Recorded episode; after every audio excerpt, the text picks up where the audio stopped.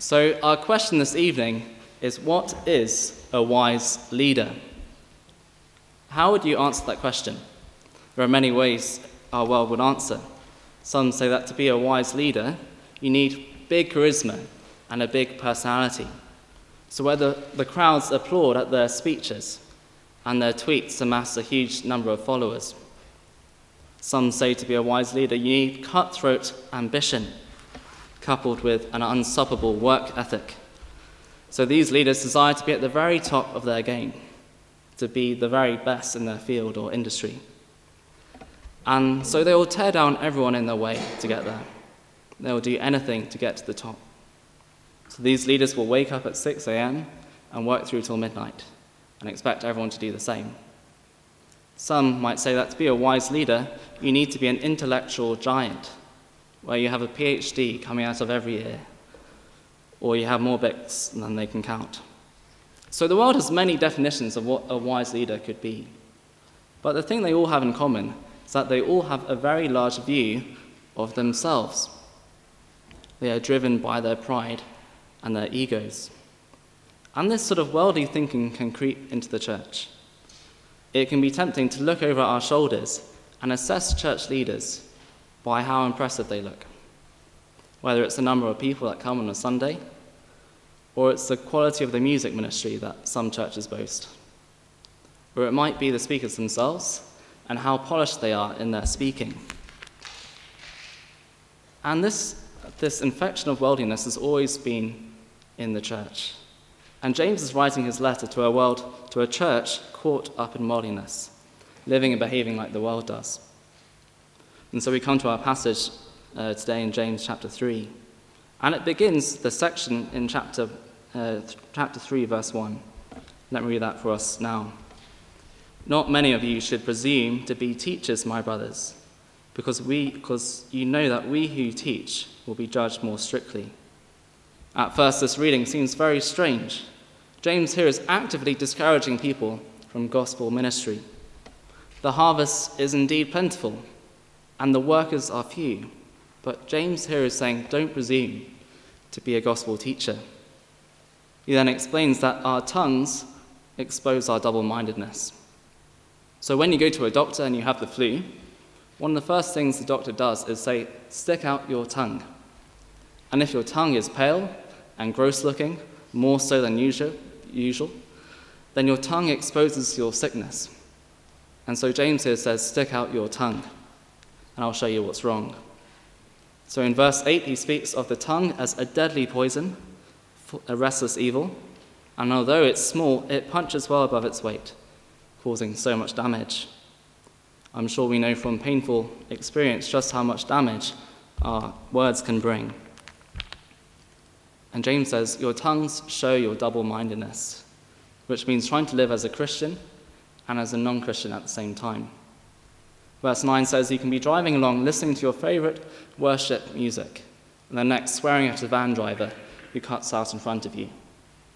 And so, if our tongues and our, and our speech show the sinful depths of our hearts, who then is qualified to lead God's people? And James asks this question in verse 13 Who is wise and understanding among you? In Hebrew thought, the wise man, the sage, was the leader of God's people. And so James is asking, what does it mean to be wise? And the answer we'll see this evening is the wise person, the wise leader, is the one who walks in heavenly wisdom. And in our passage, 13 to 18, James compares two different types of wisdom earthly wisdom from below and heavenly wisdom from above. And he describes them a bit like trees.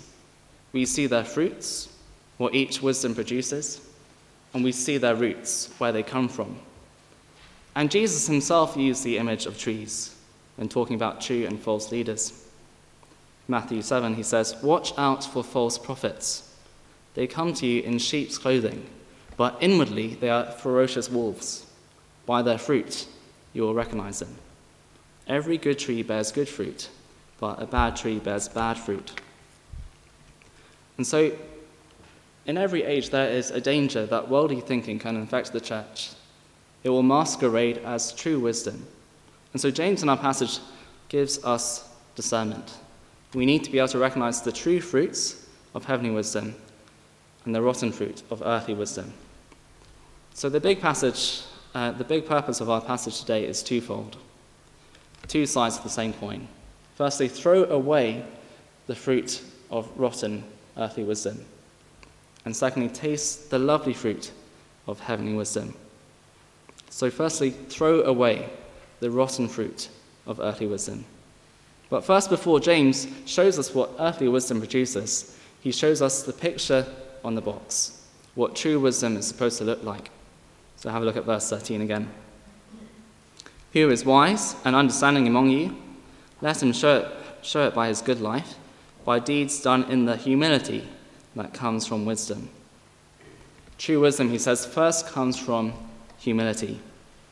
Humility means having a large view of God and a small view of man, and humbling ourselves before the Lord.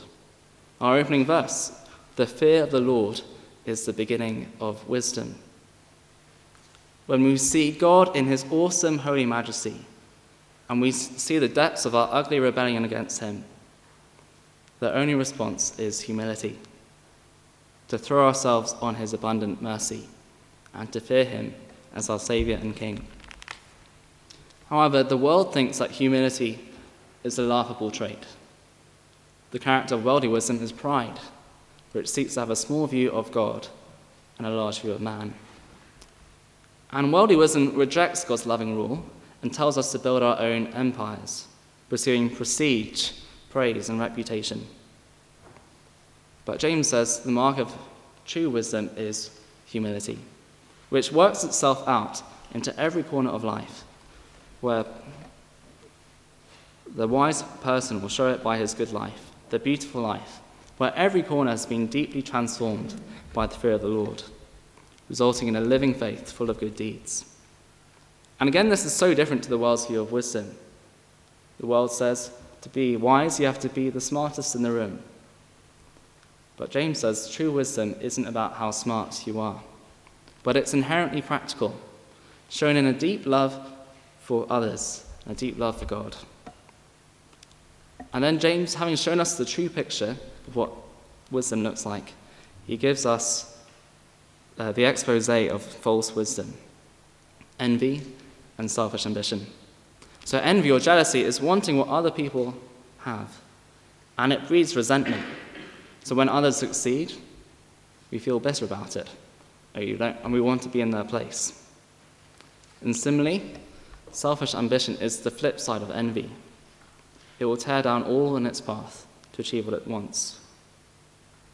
And it's tied in with the idea of empire building, exalting self above all others. The idea of empire building is that we will be happier and wiser the more we have, the more financially secure we are, and the more prestigious our reputations are. And we see envy and selfish ambition throughout the world, don't we? So think of a toddler. You, the toddler sees another toddler with a toy. What does the toddler do? They'll snatch it from them. You see the people in the office maneuvering for position, maneuvering for uh, the promotion, slandering others, tearing others down in their way. We see it in ourselves in resenting others for the, for the successes they've had. And this sort of worldly thinking, envy and ambition, can creep into the church. So, one example comes to mind of uh, a church plant a few years ago. So, in my previous church, one of the pastors was seeking to plant a church in a nearby community town.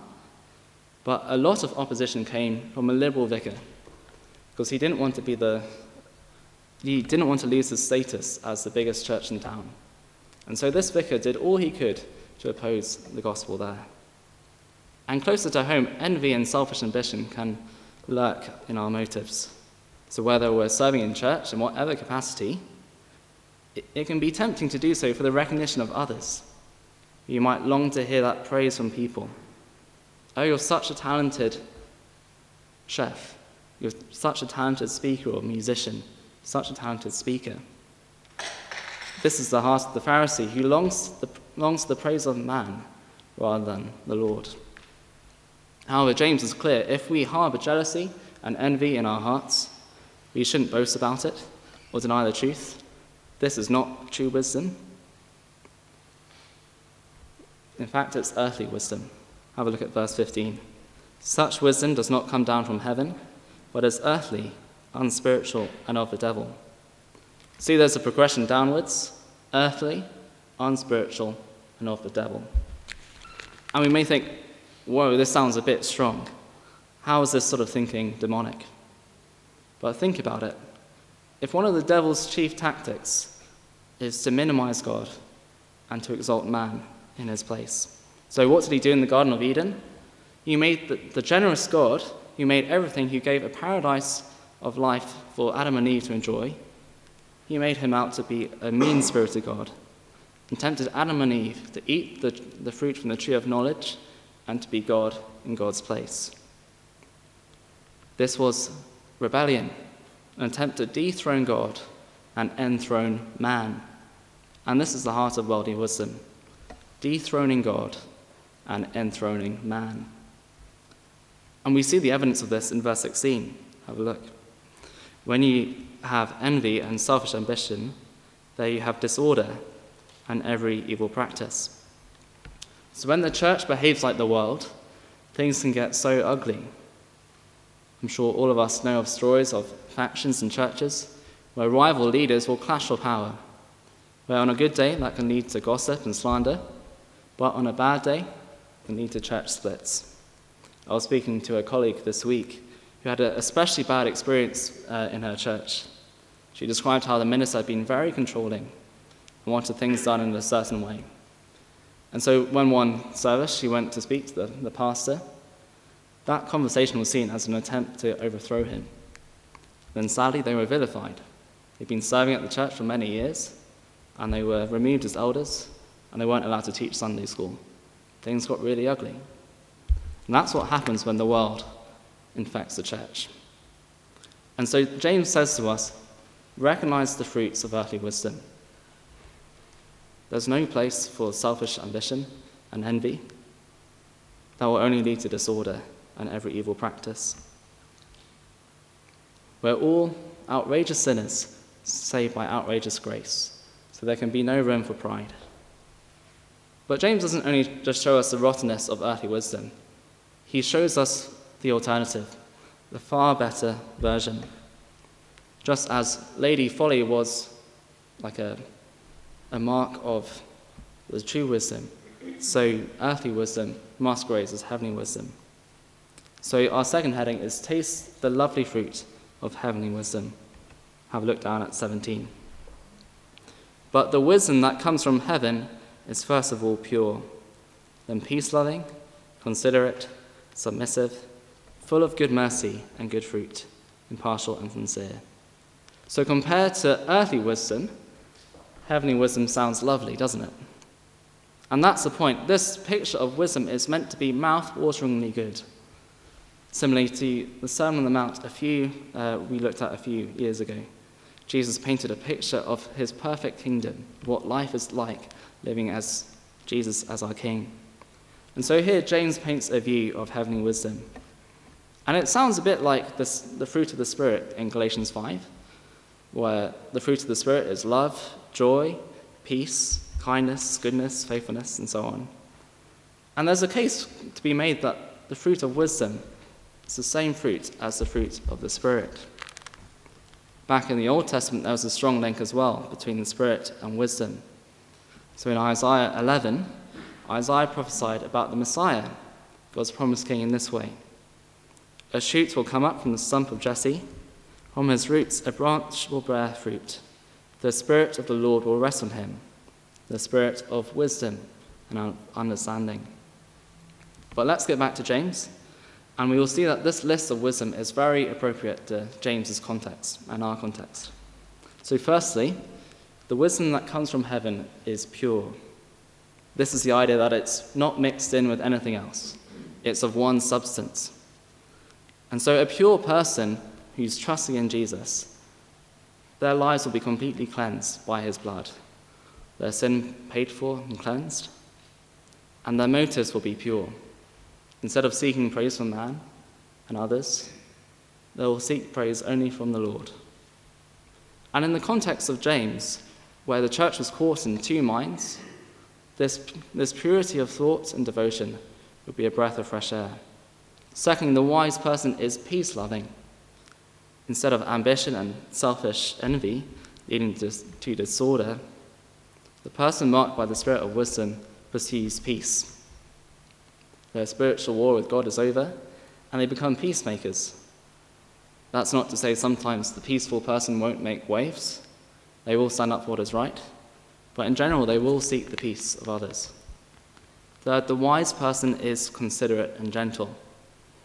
They don't respond harshly to criticism, and they always seek the best in others. My old pastor in my previous church was a very gentle man. I remember one occasion he was being mocked in a Q&A after a service. And it was completely unfair, completely unwarranted. And uh, he responded so gently to him. He didn't respond with criticism or, or harshly. Instead, he listened to him, even though it was completely untrue. Fourthly, the wise person is submissive and open to reason. So instead of selfish ambition and pride leading to disorder, the wise man will listen to a rebuke. They are humble enough to admit when they are wrong. We heard in Proverbs in our reading that the wise will listen to their learning, will add to their learning. They will listen to advice. Number five, the wise are full of mercy and good deeds. And we see this ties in with James, what we've seen so far. That we're to have a living faith that overflows in mercy and compassion to others. So, not walking by when we see a brother and sister in need. Number six, the wise are impartial. In other words, they are steady minded. They do not change the treatment of, of others based on the person's status in the world. And finally, seven, the wise are sincere. They're the same in public and in private. There's no gap between what they say and what they do. So, doesn't this picture of wisdom sound lovely? Can you imagine a church where everyone was pure in their devotion? where they were kind and gentle towards others. They were sincere, and they lived out what they believed. Wouldn't it be such a joy to be part of such a community? But if we're honest, this picture of heavenly wisdom can often be miles away, miles away from the selfish motives that lurk in our hearts. But there was a man who walked in heavenly wisdom, who embodied all of these characteristics so Jesus is the man who is wisdom from heaven. He embodied the fruit of wisdom. He is the promised king back in Isaiah, which Isaiah prophesied about, that he is anointed by the Spirit of wisdom. So he was pure. He was perfect in his obedience to his Father. He wasn't swayed by crowds, and he lived and died for his Father's will. He set his face like flint to the cross. He could have turned back at any, at any moment. He could have called down a legion of angels. But Jesus chose the cross to save us. He was peace loving. He gave up his life to secure us peace. He opposed the hypocrisy the religious establishment. And he promises a world of perfect peace. He's gentle. A bruised reed he doesn't break. He's the good shepherd who carries his lambs gently in his in his hands, never to let them go. He's submissive. He's, he's submitted to his father and became a servant, even unto death. And he's full of mercy. In the Gospels, he showed compassion to outsiders, outsiders of outsiders. Remember the leper who came to him, and everyone would jump out of the way. They wouldn't want to be touched by this unclean man. But Jesus made him clean, reaching out to Sam and touched him. He showed compassion to the outsider of outsiders. He is impartial. He never changes. He is our rock. He is the same yesterday, today, and forever. And he's completely sincere. He's absolutely trustworthy. He has no hypocrisy. He calls us to pray for his enemies but he prayed for his executioners on the cross. So Jesus is the wisdom from heaven. He is the anointed king of the spirit of wisdom. So if we're lacking wisdom, we can do several things. So, firstly, fill your hearts with Jesus, the embodiment of wisdom. So, the heart of the Christian life is becoming more like Him. And so, the more our hearts are inflamed by this view of Jesus, the more we'll be like Him. The more we behold Him as wisdom from heaven, the more He will transform us like Himself. And in the busyness of life, it's easy to forget about Him.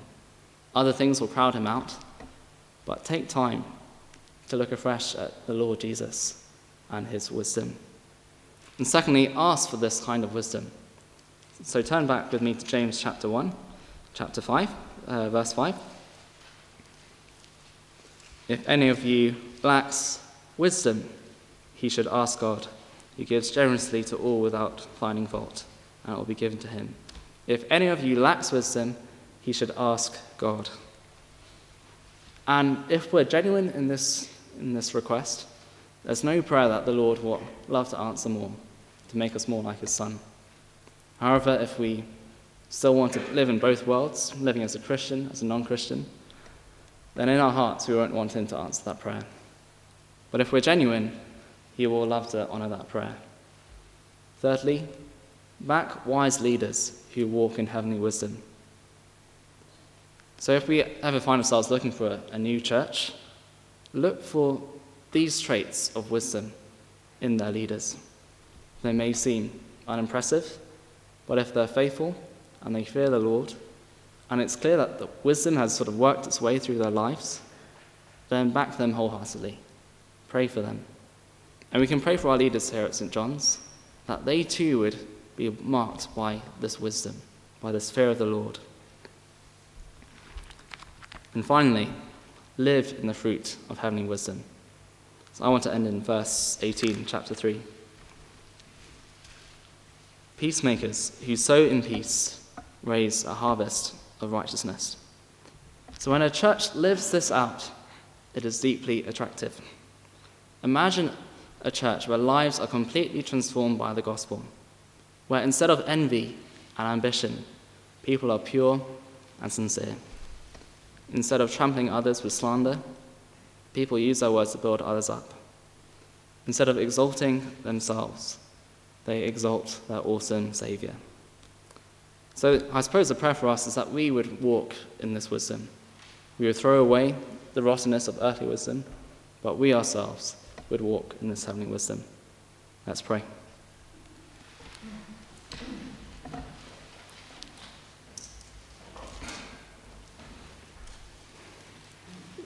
Father God, we praise you so much for Jesus our Saviour.